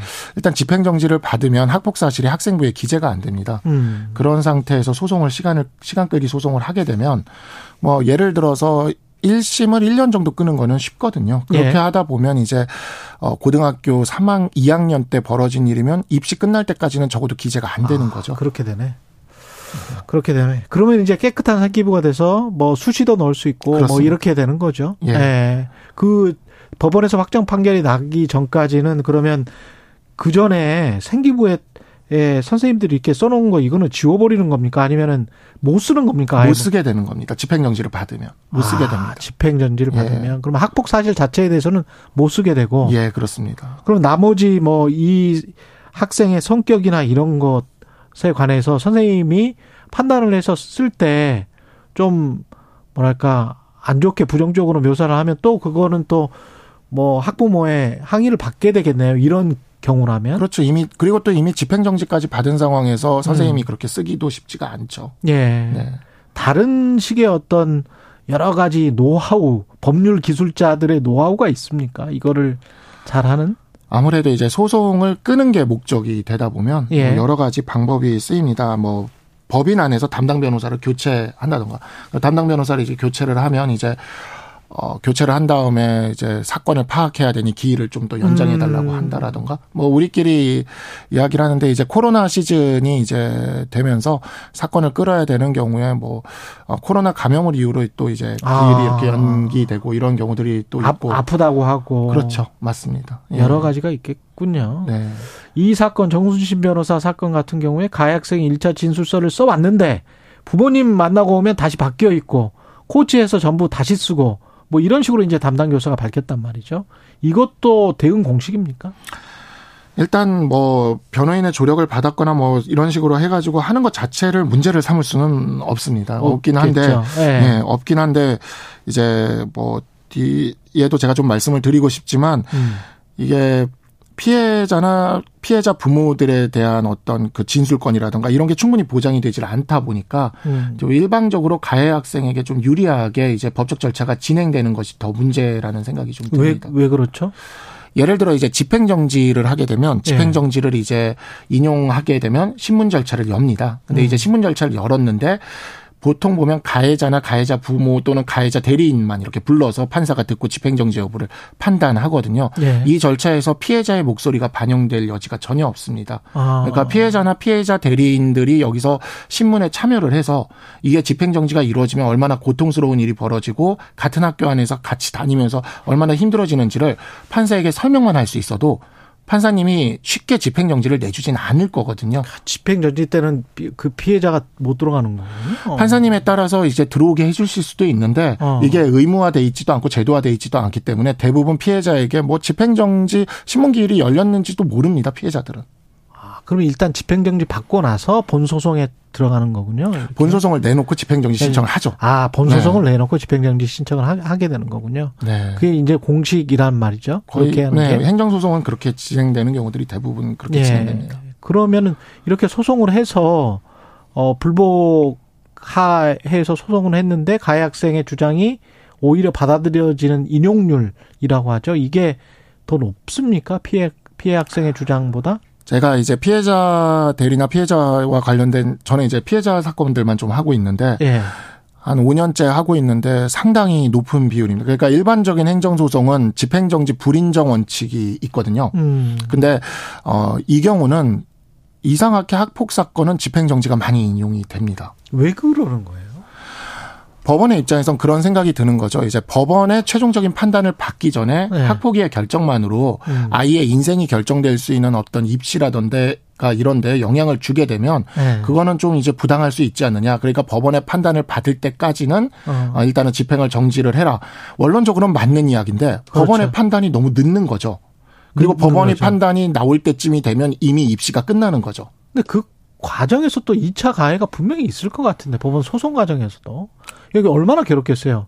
같이 보면서 지금 저 법정 소송을 해야 되는 거 아니에요? 가해 그러니까 학생하고 피해 학생. 법정 소송이라는 것 자체에 네. 이런 소송에 피해자들이 참여할 기회 참여... 자체가 없습니다. 아예 문제는 이제 집행 정지가 인용되고 나면 예를 들어 강제전학이나 분리에 관련된 그런 처분들이 있다 하더라도 예. 그게 시행이 되질 않습니다. 그러면 어떻게 되냐면 집행정지 인용된 다음에 그냥 같은 학교 계속 다니는 거예요.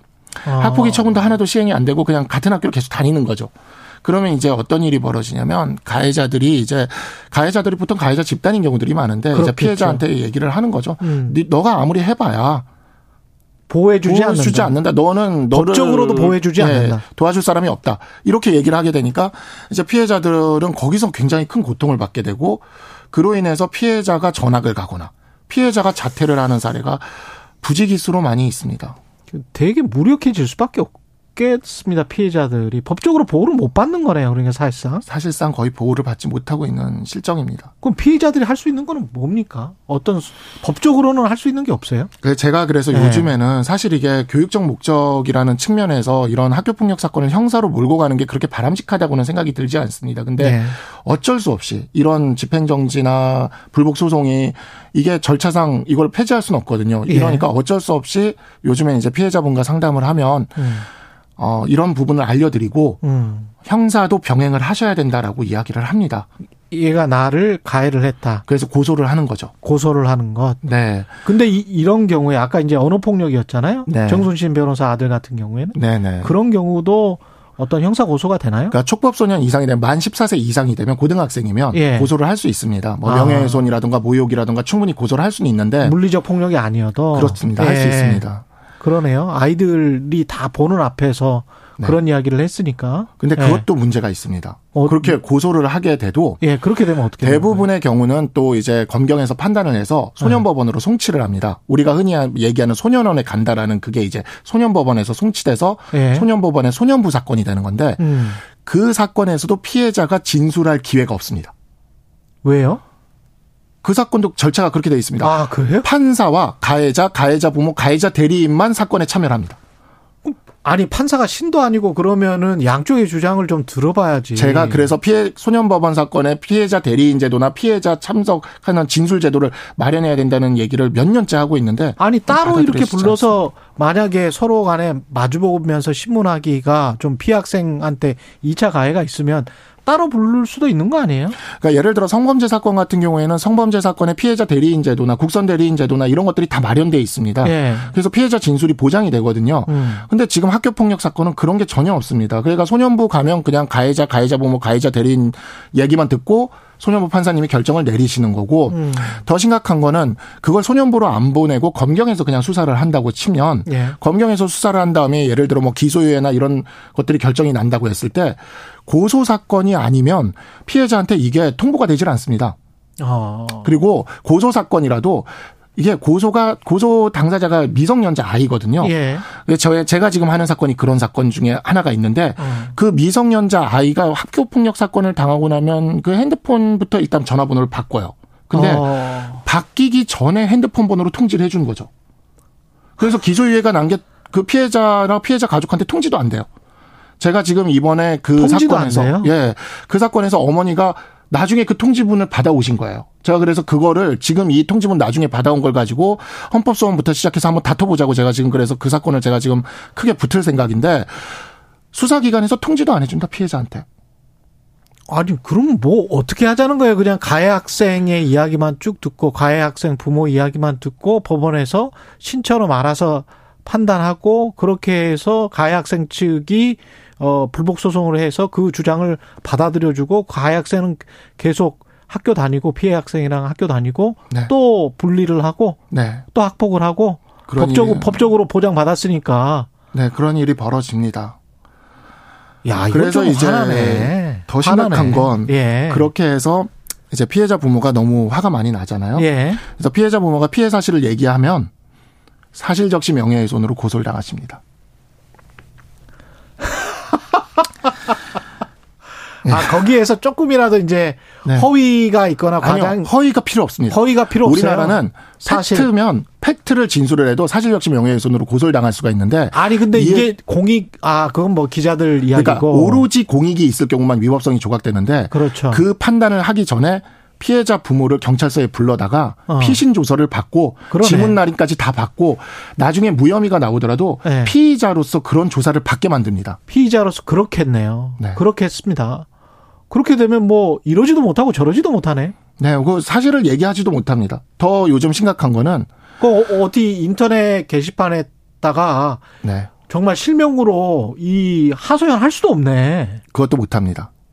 더 심각한 건또 하나 더 말씀드리겠습니다. 더 심각한 거는 네. 학교 폭력을 담당하는 선생님이 학교 폭력 위원회 제가 이거는 작년에 했던 사건인데 네. 학교 폭력 위원회에 저기를 그 올렸다고 하여 네. 그 선생님을 무고죄로 고소한 겁니다.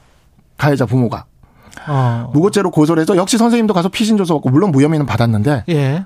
피신 조서 받고 지문 날인하고 다 하는 거죠. 그러고 어. 나면 선생님들이 굉장히 위축됩니다. 그렇죠. 예. 예. 그리고 그뿐만이 아니죠. 인권위에 제소도 합니다. 그러면 학교에서는 인권위에 막 이렇게 이것저것 자료를 다 만들어서 보내야 돼요. 역시 선생님들이 굉장히 위축되십니다. 그럴 수밖에 없겠습니다. 아, 뭔가 바꿔야 될 것 같은데요. 김영석 님이 법이 약자를 통제하는 강자의 수단인가요? 이렇게 말씀하셨고, 김재영 님은 누구를 위한 법인지 모르겠습니다. 좀 화나네요. 뭔가 좀 바꿨으면 좋겠습니다. 일선에서 이런 사실을 많이 좀 알려주시기 바랍니다. 고맙습니다. 네. 예, 알겠습니다. 예. 지금까지 박상수 변호사였습니다. 고맙습니다.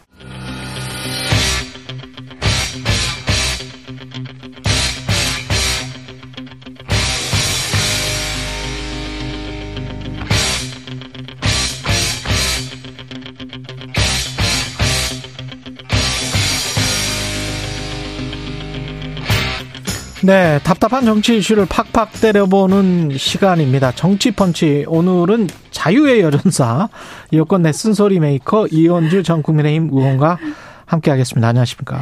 네, 안녕하세요. 예, 안녕하세요. 예, 오랜만에 뵙습니다. 오랜만에 예. 또 그런 얘기 들으니까. 자유, 자유의 여전사? 예. 네, 요즘에는 뭐 또 무슨 예. 저 보수, 참칭 보수 뭐 보, 수의 여전사 보수의 여전사라고 하면 보수 보수 참칭이라고 막 이야기를 들으십니까? 쓴소리하면 뭐 예. 이렇게 쓴소리하는 거 듣기 싫어하니까요. 네. 네. 어쩌다가 이렇게 됐는지 정말 서로 간에 쓴소리하는 걸 다 싫어하죠. 두 거대 정당들이. 예. 그 네. 정수신 변호사 자녀 학폭 사건 방금 전에 이제 박상수 변호사 나와서 이야기를 좀 들었었는데 네. 이거는 그 법조계에서 굉장히 유명했을 법한 사건인데 중앙지검에 함께 근무하면서 대통령이나 법무부 장관이 정순심 당시 검사랑 같이 근무했던데 몰랐을까요? 이거는 인사검증 단계에서 전혀 파악을 못했다. 말은 그렇게 하는데요. 음. 몰랐겠어요. 몰랐겠어요. 그때 아마 네. 발칵 뒤집어졌을 것 같은데 그때. 그러니까 그 숫자가 중앙지검의 검사 숫자가 네. KBS 기자 저 지금 본사의 기자 숫자하고 좀 비슷하거든요.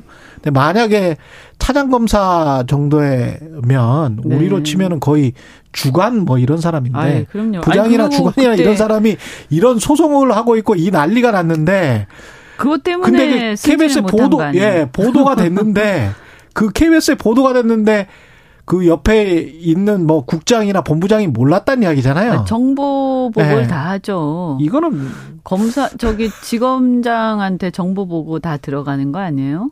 그니까. 네. 그리고 네. 그 당시에 어 중앙지검장이 윤석열 지금 대통령이시잖아요. 네. 네. 보고 다 받으셨겠죠. 근데 그러면 만약에 알았으면 네. 더 문제가 있는 거 아니에요? 이, 이 알았는데도 그러니까 저는 그게 네. 문제라고 생각해요. 네. 뭐 이걸 우리가 지금 뭐 어, 추궁을 해도 인정은 안 하시겠지만 음. 어, 당연히 저는 알았을 거라고 보고요. 이걸 근데 알았는데 왜 넘어갔을까? 음? 당연히 알았을 텐데 음. 그렇게 짐작이 되는데. 예. 어, 그러니까 이런 거 아니겠어요? 그러니까 이거 형사적으로 이게 뭐 어, 문제가 된 것도 아니지 않냐. 음. 뭐 폭력을 저질, 그러니까 뭐 때려가지고 뭐 얘가 이렇게 형사상 뭐 어, 처벌이 된 것도 아니지 않냐라던가 음. 아니면 아버지가 연좌제 아니 심지어는 실제로 지금 우리 여당에서 그렇게 주장하는 사람도 있더만요. 예. 연자제가 적용되면 안 된다는 식으로. 아. 응? 음, 그러니까 연자제가 적용될 사안이 아니지 않냐. 음. 지금 우리나라에 연자제가 없지 않냐. 초기에는 그렇게 생각했을 수도 있다. 네. 예. 그렇게 생각하지 않았어요. 그러니까 여기에 예. 저는 이게 이제 그 공감 능력에 문제가 있는 거죠. 그러니까 국민들의 정서나 이제 학폭에 대한 심각성에 그렇죠. 대한 인식에 문제가 있는 거예요. 예. 그러니까 국민들하고 지금 같은 페이지에 있지 않은 거죠. 음, 같은 페이지에 있지 않다. 예. 그러, 그나마 그래도 주말 사이에 임명 취소는 재빠르게 한 게 그나마 좀 다, 그 정부 입장에서는 다행인 거죠. 어, 임명 취소라기보다 본인이 사퇴 예, 본인이 사퇴를 했는데 뭐 대통령실 그때 나온 입장을 보니까 뭐 임명 취소가 맞다 뭐 이런 식으로 이제 음, 나왔더라고요. 그래서 워낙에 예. 워낙에 난리가 났었죠. 음. 워낙에 난리가 났었고요. 어 저는 이제 본인 같은 경우에도 이게 이제 임명이 됐다가 이렇게까지 이제 자기가 사퇴를 한 배경에는 아마 이제 아들의 학교에까지 이제 난리가 났거든요. 서울대에서도. 예. 예. 제가 알기로는. 그러니까 이게 자칫 본인으로 끝나는 게 아니라 음. 이 자칫 잘못하면 이제 아들 문제로 비화될 수 있다. 아. 어, 이제 서울대의 입학 문제로까지 비화될 수 있다라는 게 아마 결정적으로 음. 영향을 미치지 않았을까. 그래서 네. 그 정순신 변호사도 정시다. 이거를 강조를 했었던 것이고. 그렇죠. 정시라 예. 근데 사실은 정시라고 하더라도 예. 시비거리가 될 수가 있죠. 음. 어, 왜 그러면 학폭이 정시라고 해서 학폭 그 음. 경력 이거 이 이 이력이 이력. 어 반영이 안 되는 게 맞는 거냐? 그렇죠. 제도 자체에 이런 관해서. 시비가 계속 나올 수가 있는 거 아니에요? 그렇죠. 네. 그러니까 예. 이런 것 때문에라도 이제 음. 계속 버티기가 어려운 거죠. 검증 책임은 누구에게 있고 왜 이런 시스템이 망가진 겁니까? 아니면 그냥 모른 척 하는 겁니까? 시스템은 인사 검증할 때 이거 쓰도록 돼 있잖아요. 그렇죠? 예. 소송이라든가 그렇죠. 뭐 가족과 관련된 소송 또는 이제 고소 고발 이런 건 다 쓰도록 돼 있기 음. 때문에 정순신 변호사가 이거를 있는데 안 썼을까? 거짓말했나? 아, 니오라고 본인이 응. 했다고 하는데 착각을 야, 해서. 근데 전 그거 현재 진행되는 하면, 소송 아, 그렇다고 하면 본인이 네. 업무 방해한 거 아닙니까? 본인이 업무 방해한 거다. 아니 본인이 네. 그 대통령실 내지는 그 법무부에 네. 그 인사 검증 업무를 방해한 거죠. 네. 미개에 의한 네. 어 업무 방해, 공무 방해죠. 음. 이거 형사 범죄죠. 아, 만약에 그렇게 했다면 네. 예. 그럼 정순신 변호사가 예. 형사 처벌 대상이 되는 거죠. 이 검증의 책임은 누구에게 있는 겁니까? 법무부 장관은 기계적 인사 검증을 우리는 하는 것이다. 이렇게 그리고 이게 만약에 이 사람 이 아들의 이런 학폭 문제나 이런 것들이 떠들썩하지 않았고 예.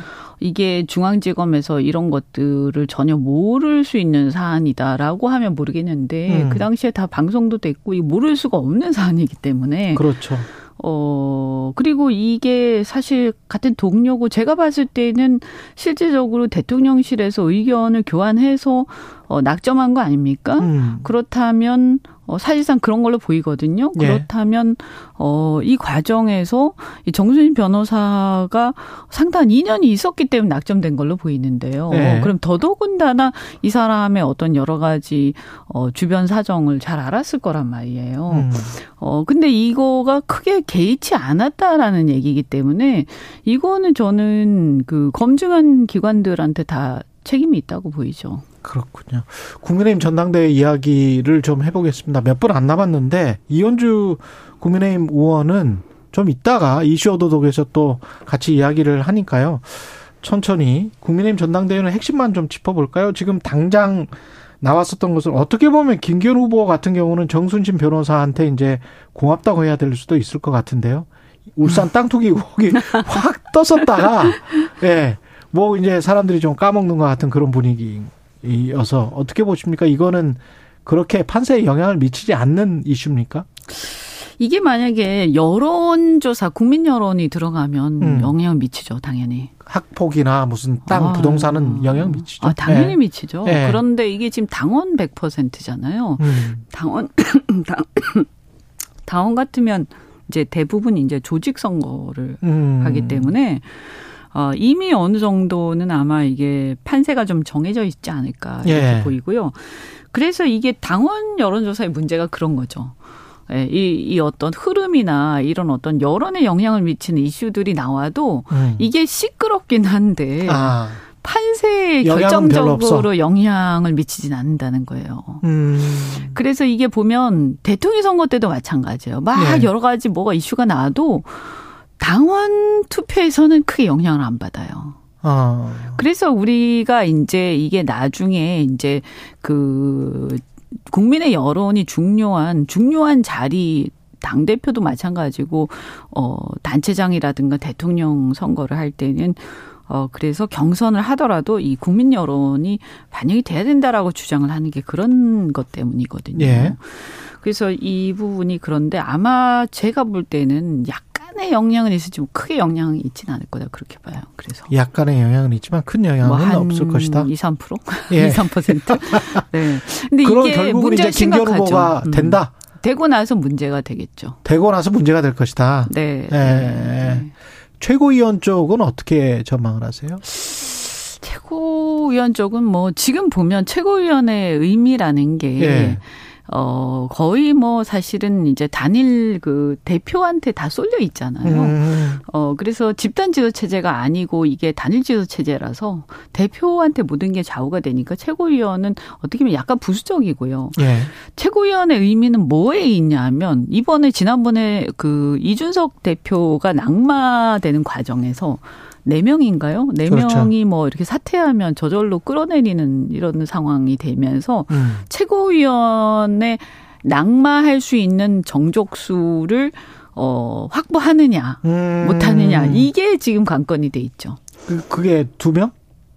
그게 그렇죠. 그리고 두 예. 명이죠. 두 명을 네 확보하느냐 아. 최소한. 예. 그러면 그래야 자기가 이제 버틸 수가 있는 아. 거죠. 이른바 이준석계에서는 한 명만 들어 한 명 들어가도 힘들다. 어, 뭐, 나머지가 어떤 성향이냐에 따라 또. 나머지가 어떤 성향이냐. 그러니까 자기하고 같은 성향 내지는 우호적인 성향이 최소한 두 명 들어. 청년 최고위원 중에서 지금 가장 유력했던 유력한 장해찬. 장해찬 같은 경우는 웹소설 때문에. 아, 지금 좀 문제가 되고 있죠. 예. 네. 그거는 당원들의 영향을 미칠까요? 그것도 마찬가지로 네. 어 시끄럽긴 할 텐데 그리고 좀 실망은 하겠죠. 네. 하지만 투표에 약간의 아주 미미한 영향은 미치겠지만 네. 크게 영향을 미치겠느냐? 아. 예, 예. 뭐 조금은 영향을 미치긴 하겠죠. 아 그렇습니까? 예, 그런데 예. 이제 앞으로 그분이 음. 정치를 해나가는 데 있어서는 음. 조금 어 계속 좀 어, 따라다니겠죠. 예, 따라다니겠죠. 더군다나 네. 이번에 태도가 좀이 네. 어, 과정에서 태도가 그렇게 썩 매끄럽지 않았어요. 그렇죠. 네. 한 일주일여 정도밖에 안 남았는데 이 국민의힘 국민의힘 전당대회 상황 그리고 민주당 상황도 이따가 좀 짚어보고요. 예, 여러 가지로 대통령과 관련해서 대, 대통령 지지율도 어떻게 하면 끌어올릴 수 있을 것인지 예 이현주 전 국민의힘 의원과 이슈 오도독에서 이야기를 나눠보겠습니다. 고맙습니다. 네, 고맙습니다. 예, 2월 28일 최경련의 최강사 오늘은 여기까지고요. 저는 어, 내일 7시 20분에 다시 뵙겠습니다. 고맙습니다.